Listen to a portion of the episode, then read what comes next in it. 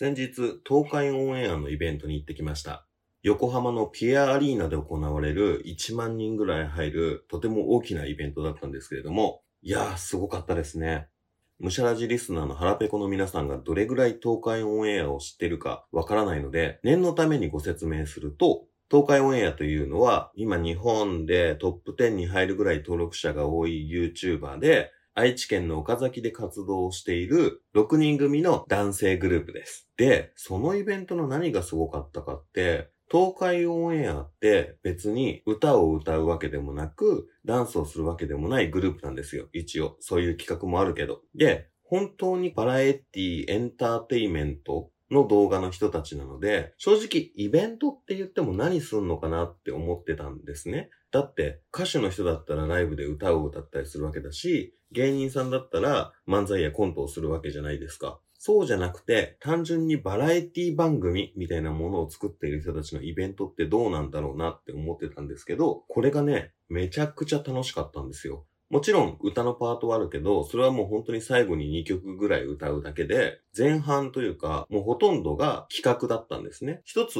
大きくテクノロジー的にすごいなって思ったのは、まあ音楽イベントではたまにある、入場すると腕にリストバンドみたいな光るやつが付けられるんですけれども、これがコンピューターで制御されていて、必要な時にメンバーカラーに光ったりとか、まあいろんな光り方をするっていうものがあって、これがイベントに大きく活用されていました。例えば、会場内で東海オンエアの友人を探すなんていうコーナーがあった時に、最初1万人光ってるけれども、どんどんどんどん減っていって、友人を探せるみたいなものだったりとか、あとは、6人いるので、三々に分かれ文系理系対決っていうのをやるんですけれども、それぞれが勝つとメンバーカラーに光ったり。でも中でも秀逸だなと思ったのが、仮人競争というもので、それぞれメンバーが1階席、2階席、3階席、4階席っていう場所のカードと、それぞれ何を持っているかみたいな条件のカードを引いて、その対象者を探すというものなんですけれども、ファンと東海オンエアがすごく近くなるし、持ってきてる人たちは、そのラッキーで壇上にも上がれたりするっていう、ファンの人たちがすごく喜べるような内容になってたんですよね。ちなみに、仮人競争の条件が、せいろがんをビンゴと持っている人、今日が誕生日であることを証明できるものを持っている人、テレビのリモコンを持っている人、シャボン玉を持っている人っていうものだったんですけれども、シャボン玉以外持っている人がいるっていうところも、東海オンエアのこう持っているところだななんて思いました。音楽ができないからとか、漫才とかができないからとか、演技ができないからとか、イベントができないんじゃなくて、工夫次第ではどういう盛り上がり方も作れるイベントが作れるんだなって思いました。ああいう大きなイベントを作るってすごく楽しそうですよね。そんなわけで、また今日はちょっと違ったタイプのイベントをやっている方をお招きしました。それでは参りましょう。DJ 石川のむしゃむしゃラジオ。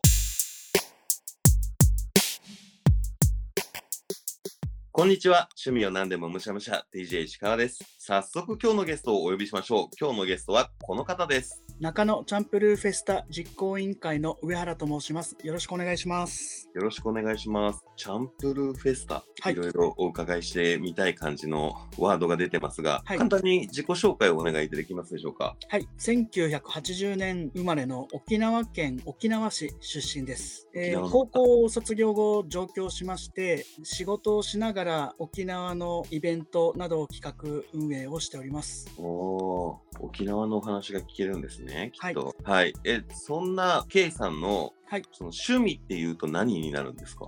そうですね、今お伝えしたように、チャンプルーフェスタとか、沖縄フェスの企画とか、沖縄エイサーっていう、いわゆる盆踊りなんですけれども、うんうんあのそういったお祭りを踊ったりとか、はい。企画したりをするのが趣味でやってます。おーお祭り男ですね。ああ、なんか祭り好きですね。うん。ねエイサーの話をちょっとメインで伺いたいなと思いつつ、はい、前の段階で、そのはい沖縄のフェスだったりお祭りだったりっていうのは、はいどういったものがあるんですか？ああ、結構やはり沖縄というと、歌や踊りの島っていう印象があると思うんですけれども、はい。もうそれこそ本当に多様な文化があって、うん。隣町でも全く歌や踊りや下手したらちょっと方言の言語さえも違うっていうようなあの独特なところがあるのでうん。あのもうフェスになると一つのジャンルではなくて沖縄ポップスから古典民謡エイサー踊りとかそういった感じであのもう本当にごちゃ混ぜのような感じのイベントが結構多いですね。うん。基本的にはその音楽フェスみたいなお祭りになるんですか、そうですね。音楽フェスをメインにしてあとはまあ物産展とか、うんうん。えお食事とかも提供できるようなイベントですね。企画させていただいてます。じゃあ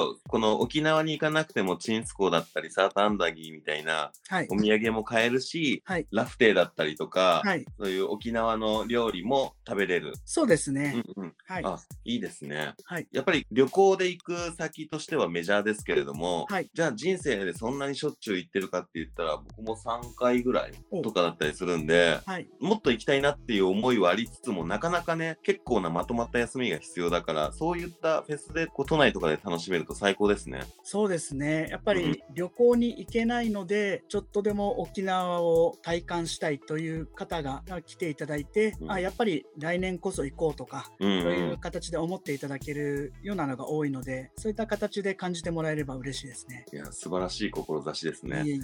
そんな中で、ケイさんはエイサーをやられているんですよね。はい。エイサーって盆踊りの一種になるんですか？そうですね。まあ、諸説始まった話はあるんですけれども、うん。一番有力な話が1604年に福島のいわき市うん。福島県のいわき市にいる袋中上人っていうお坊さんがはいなんか中国に行きたかったらしいんですよ。うん。そしたら中国に行く途中で琉球に立ち寄って、うんまあ、ちょっとナンパした部分もあるらしいんですけれどもはい。それであのその時に琉球王朝の王様に謁見してうん。そこでじゃあちょっと普及活動やってみない？みたいな感じでその盆踊りとして普及したっていう説が有力ですね。ええあ、そういうアクシデントから入ってきて、はい、その福島のお祭りでやっていた盆踊りが、はいじゃあちょっとこう伝えられた後、その沖縄らしくアレンジされたっていう。そうですね。なんか聞くとそのエイサーっていう自体はもともとなんかもう地元の遊びというか踊りみたいのがちょっとあったらしいんですけれども、はいそれにまあちょっと歌って生阿弥陀仏も唱えてみようぜみたいな。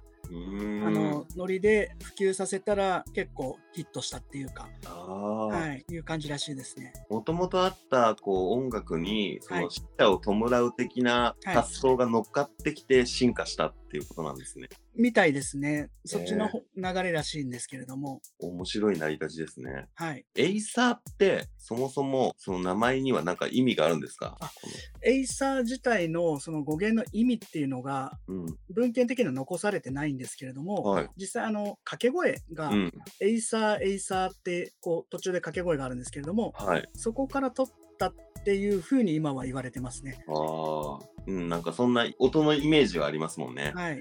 へえ、わかりやすいです。なんかはい僕のすごい少ないエイサーの知識というか、もうはい本当に脳内にビジュアルが1枚浮かぶぐらいなんですけど、はい。太鼓を持ってはい踊っているイメージがあるんですけど、まさに太鼓を持ってはい。踊るのが主流ですね。うん。はい。盆踊りってそもそも太鼓ってなんかセンターに1個あって、はい他の人たちは振り付けで踊るイメージがあるじゃないですかああ、。そうですね。はい。やっぱりそこが大きな違いですかね。えっと、実はその先ほどお伝えしたように、エイサーって言っても、すごいジャンルの幅がすごくて、はい。それこそ真ん中に太鼓の人がいて、うん。あの日本の盆踊りみたいに円を囲って踊るっていうエイサーもあって、うん。今おっしゃったように太鼓を抱えながらこう行列になって歩いていくチームもあってなんでエイサーって何っていうと面白いんですけど結構何でもありっていう。そうなんですね。はい。じゃあ、エイサーとはっていう画像で調べた時に出てくるのが、必ずしもその王道エイサーとは限らず、はい。それは数あるエイサーの中の一つでしかないんですね。そうですね。いわゆる王道のエイサーも僕もやらせてもらってるんですけれども、うんやっぱりそこから入っていってやはりエイサーフリークというかエイサーマニアの方がいらっしゃるんですけどうん。そこを入り口にしてどんどんこうディープな見たことないエイサーを探りに行くっていうので、これ結構楽しいですね。うん。そんだけ種類があるということは、はい、今もなお新しいエイサーみたいなものは生まれてるんですか？そうですね。基本になってるのはいわゆる沖縄の三振っていううん、三味線っていう楽器なんですけれども、うん。はい。そちらは結構も絶対あるんですよ。うん。そそこに対して歌を中心にするのか踊りを太鼓を中心にするのかそういったレパートリーが分かれてくるんですけれども、はい。そこがそうですね今は新しい曲で伝統的な踊りをやる団体もありますし今はもうポップスでいわゆるビギンとかはい。そういったあの沖縄音楽で売れた人のものを使って踊る団体も出てきてますね。ええはい、すごい。今もなおこう新しいのがボンボン出てるから、固定のエイサーっていうものはあってないようなもんなんですね。そうですねやっぱり新しいものが出てきて毎回議論にはなりますね。これはエイサーと言っていいのかと。ああ、はい M1 の漫才漫才じゃない論争みたいですか？そうですねこれは漫才と言わないんじゃないかっていう定義に近いと思うんですけどはい。正確に言うと盆踊りなのでうん。すごい硬派な人だともうお盆に踊ってる踊り以外はうん。伝統的な団体でさえもそれはエイサーと言わないんじゃないかっていうぐらい。いうもう硬派な方からうん。もう沖縄のために普及してるんだったら全部エイサーでいいじゃんっていう方もいらっしゃるんでこの議論は絶えないですね。ええいや、もうちょっとここまで聞いただけで、ぐっとこういろんなエイサーが見れるチャンスがあったら行きたいなって思いますね。行きたいですね。うん、その K さんがはい。エイサーをやっていて、はい。一番面白いっていうのはどういう時なんですか？その新しい人がエイサーに触れたタイミングなのかやっぱご自身はもう本当にエイサーを踊ってる時が一番楽しいのかはい。どこに魅力があるんですか？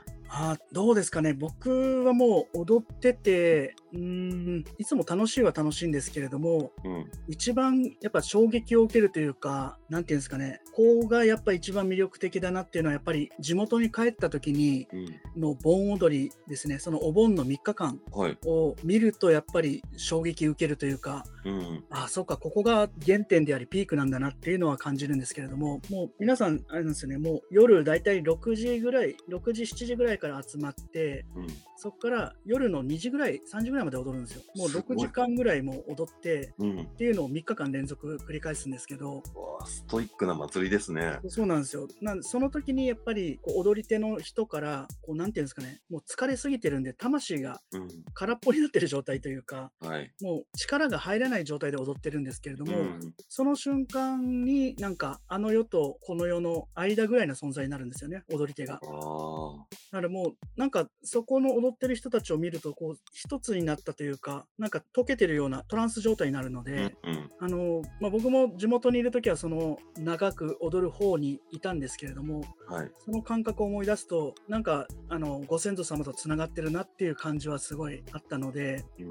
まあ、東京の舞台で決められたエイサーも素晴らしいんですけれども実際そこに生のその地元の踊りを見に行ってもらいたいなっていうのはありますね。うんなんか今お話を聞いて、本当の意味でのその盆踊りとして入ってきたエイサーの本質はそこにあるんだなっていう感じがしましたね。ああでも本当にあの瞬間だけは何とも言えないですね。うーん。はい、そうか、そうやって、その盆踊り、今までのエイサーとか関係なく盆踊りのイメージも含めて、はい、まあ、お盆に踊るから盆踊りなだけで、実際に死者を弔うっていう感覚だったりとか、はい。帰ってきてる間にもてなすみたいな感覚って、まあう、ん。外から見てるというか、その風習として伝わってきてる側からすると、はい。ただそれをやっているだけみたいな感じのイメージだったんですけれど、うんうんうんうん。今のお話聞いてその3日間ぶっ通しでやって疲れてきて境目が曖昧になるっていうところに、はい。あ本当の意味での盆踊りってこういうことだったんだなっていう今まで考えたことのない視点が加わってめっちゃ面白いですね。あーそうですね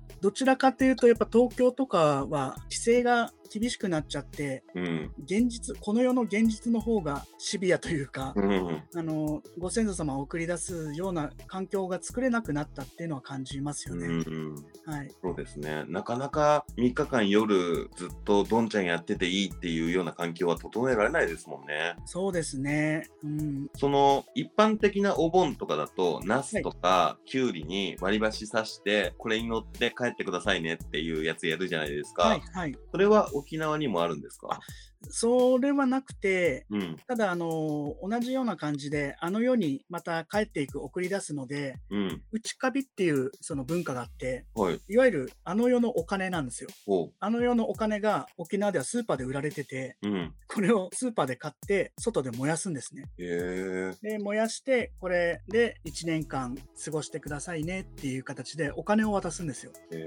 はい。そのお金は何でできてるんですか？あ、あの、普通の紙です。紙でできてるお金と。もう身近なんで、内カビの方が、沖縄のコントとかで、うん。お金持ってないから内カビで支払いますっていううんうん。冗談があるぐらい、ええ。いい使えない。これトイレットペーパーみたいなもんやしみたいな感じであるので、あのそれぐらいもう身近ですね。あの世とこの世が近いっていうのは沖縄の文化の特徴かもしれないですね、うん、なるほど。今、その沖縄の中では当たり前なのに、僕は知らなかったですね。ああそうですね。多分、あの文化どこから来たんでしょうね日本ではあんま見かけないですね、うん。でも、こう、発想としては理解できる発想ですもんね。そうですよねうん。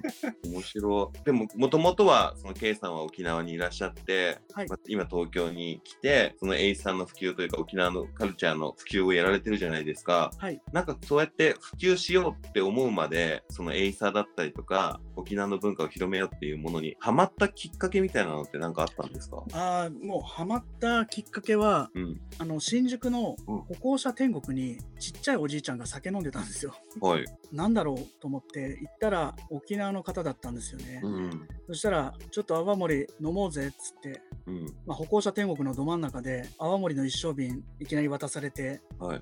まあ飲んだんですけれども、うん。まあ、その時にちょっと中野にお店やってるから中野来いよっつってはい。で中野に行った瞬間にその沖縄のコミュニティが形成されてたんですね。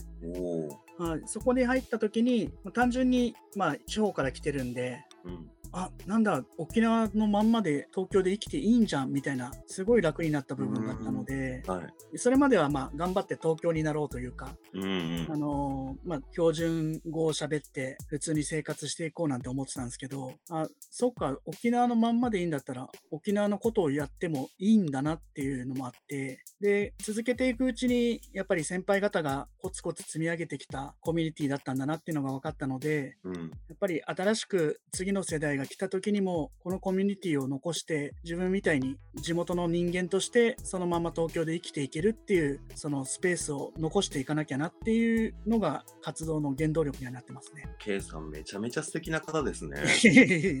えーそうやってこう前の方から受け継いできたバトンをちゃんと次の世代へっていうところに入ろうって思われたんですね。あそうですねやっぱりお世話になった分はうん。そのそこで終わりではなくてつなごうっていう気持ちにはなりましたね。うんその新宿でその方にお会いするまでは中野にはあんまり行ったことがなかったとかそういうことなんですか？あ全くなかったですね。はい。じゃあお住まいも全然違って。あの一応隣の高円寺に住んでたんですけど、はい。そんなコミュニティがあるなんて全然知らなかったので、あじゃあむしろちょっと離れた方がそう言って偶然な出会いがあってはい、中野に引き込まれたというかこう、はい気持ちが持ってかれたっていうことなんですね。そうですね。それが大きいですね。うん、もうそもそも中野とか高円寺とかってこうそういう受け入れ体制みたいなものがめちゃくちゃあるイメージがある街ではありますよね。あ、ありますね。うん本当に。沖縄だけじゃなくてもっていう。そうですね。風土がありますね。うん、今エイサー沖縄を広めていくにあたって、はいこうなったら自分的に夢の達成だったり目標達成だなって思うなんかこう決めているゴールみたいなものってあるんですか？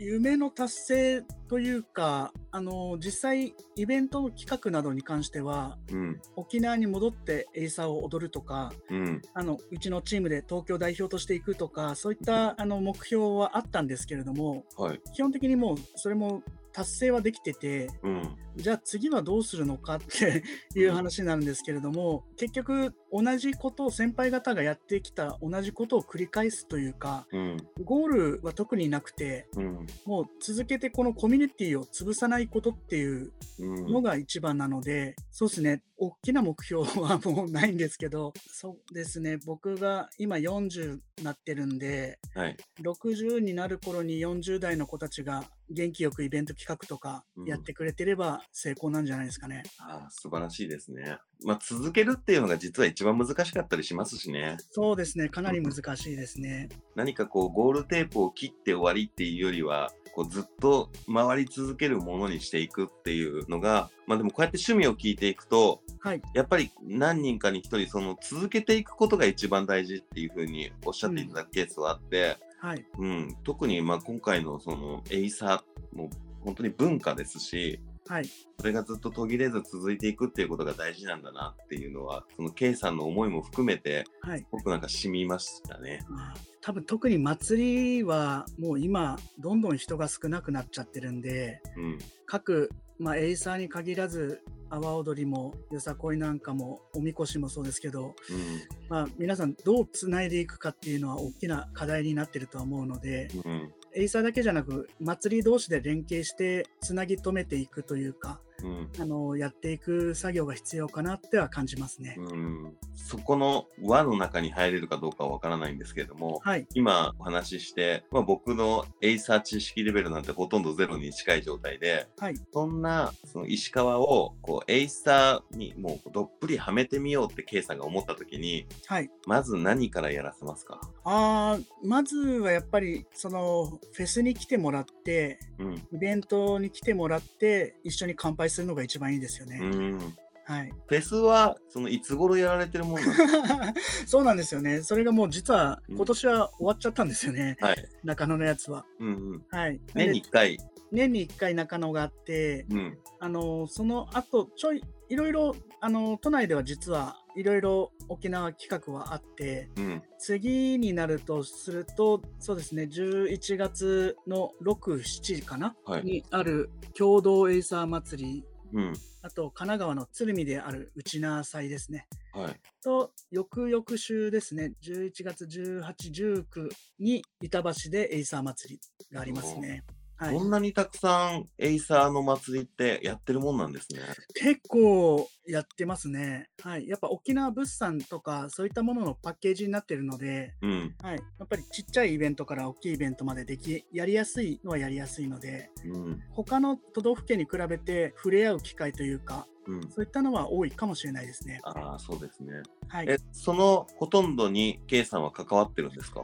あーと、全部は関わってないんですけれども、うんまあそうですね、都内のイベントなどには、ちょっとディレクションとかやらせていただいてはいるので、はい。はい。あの、携わる回数は多いと思います。あーすごい。はい。えーでも本当行ってみたいですね。あ、もうぜひぜひ。うん。で、そこで乾杯したいですね。あ、そうなんですよ。うんもう泡盛とオリオンビールで、うん。もうこれで完璧でございますんで。絶対お酒セットなイメージがありますよね。そうなんですよね。うん飲めない方でもでも楽しめるっていう。でも今はもう、あの、またシークワーサーとか、うんパッションフルーツとか、そういったソフトドリンクとかも、やっぱ沖縄開発されてるんで、はい。飲み物といっても別にアルコールなしでもうん十分美味しいドリンクはいっぱいあるんで、はい。まあ食事、音楽、やっぱりですね、セットになって、やっぱり人が楽しめるんじゃないかなと思います。一番最高な休日の過ごし方ですもんね。そうですね。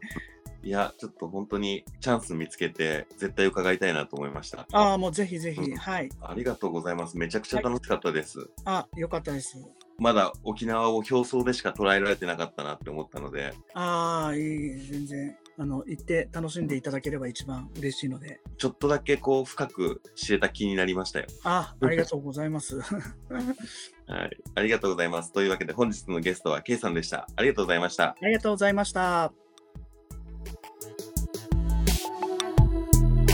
むしゃらじエイサーって聞いて、まあ沖縄のイベントだよなとか、沖縄の踊りだよなぐらいの知識でした。正直。